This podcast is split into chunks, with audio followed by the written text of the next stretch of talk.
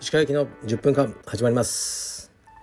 おはようございます。石川です、えー、東京はすごく天気がいいです。今日は3週間ぶりぐらいに、えー、息子とのトレーニングを再開しました、えー、彼が、え鼠径ヘルニアの手術をしてでもうねあの治ってあの練習していいってことになったのでやりました。やはり少しパフォーマンスが落ちてましたね。思ったほどじゃなかったですけど。うん。できることできていたことができなくなっててで本人もやっぱり練習してないとできなくなるんだなって言ってたのであのそれが分かっただけでもよかったなと思いますね。はい。でもやっぱりいい時間ですね。でえー、っとじゃあレターに行きますね。石川さんいつも楽しく拝聴しています。以前道場内泥棒とナンバリングミスについて相談と指摘をしたものです。その時々で誠実な回答をしていただきありがとうございました。ところでまたナンバリングミスがあります。私は最初から順番に聞いているためまだまだ追いつけてはいないのですがナンバー378から397が飛んでいます。石川さんらしくないところか体調面を心配してしまいます。私も自覚はないのですがラジオ内の細かいところばかり気になってしまうので鹿さんいろいろと頑張ってください。また探します。はい。ありがとうございます。うん。これ見てみたら飛んでますね。でもやっぱり消したりはしてないんですよ。あの日付を見ると。いかんです。でねもうナンバリングやめます。今日から。もうなんかねめんどくさいし別にそのね1,000回とか数えたいわけでもないからもうつれづれなるままにやりたいのでナンバリングをやめます。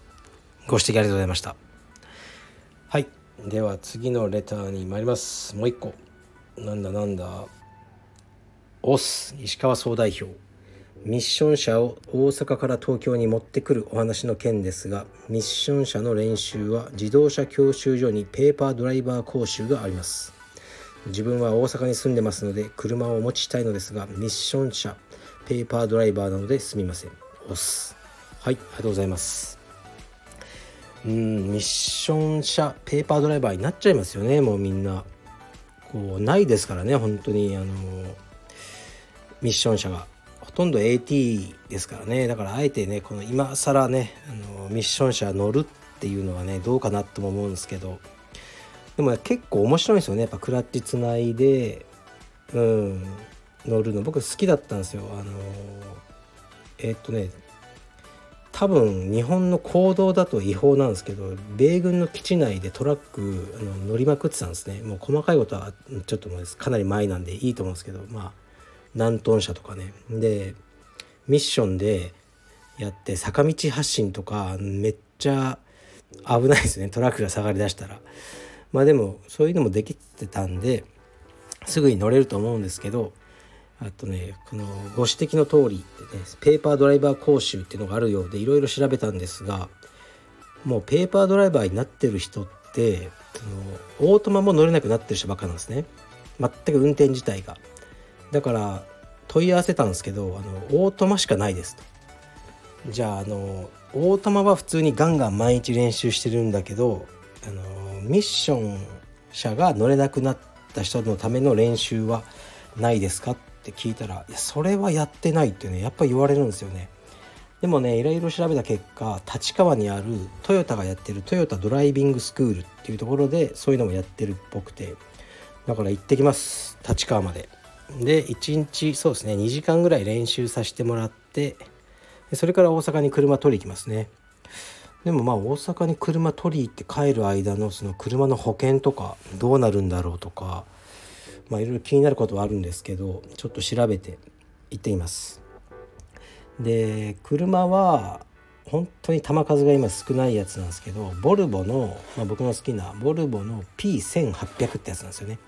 で、まあ、詳しく言うと P1800 ってまず1800で始まって次に P1800S で次に P1800E ってこの3つに分かれるんですよね。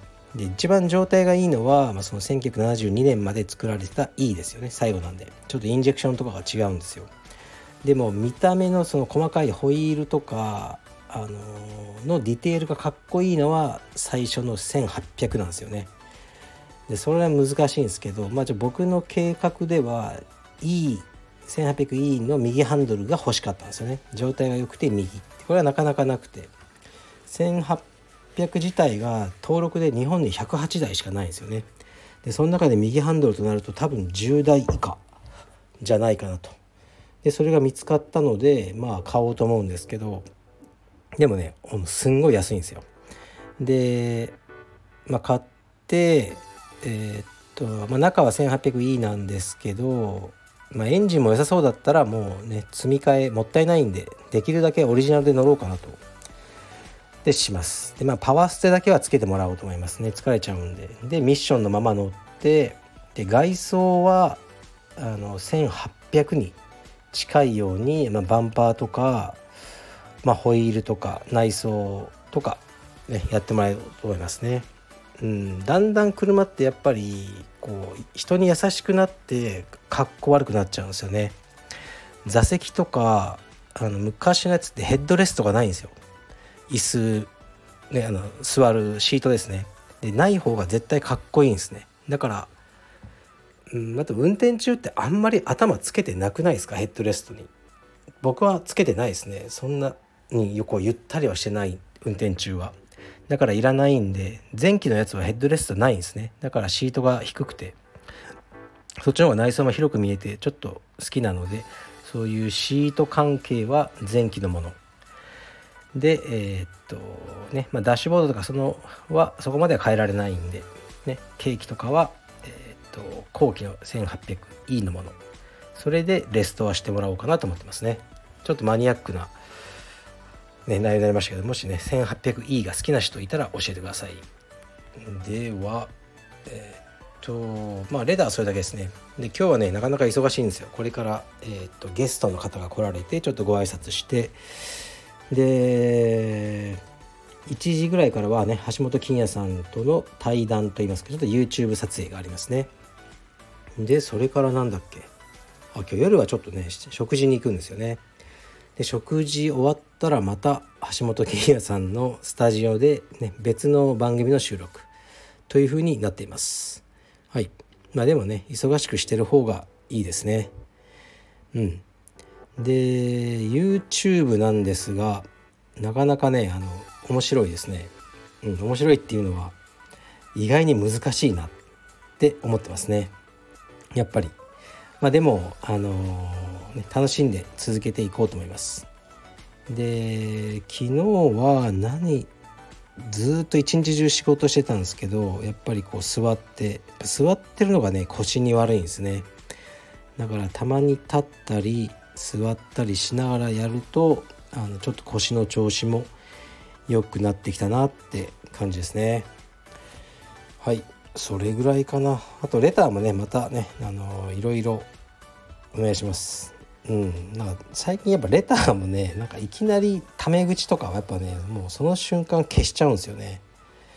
なんかまあねこう別に匿名だからいいんでしょうけど最低限の礼儀みたいなのは、まあ、僕は求めてしまうんですよね。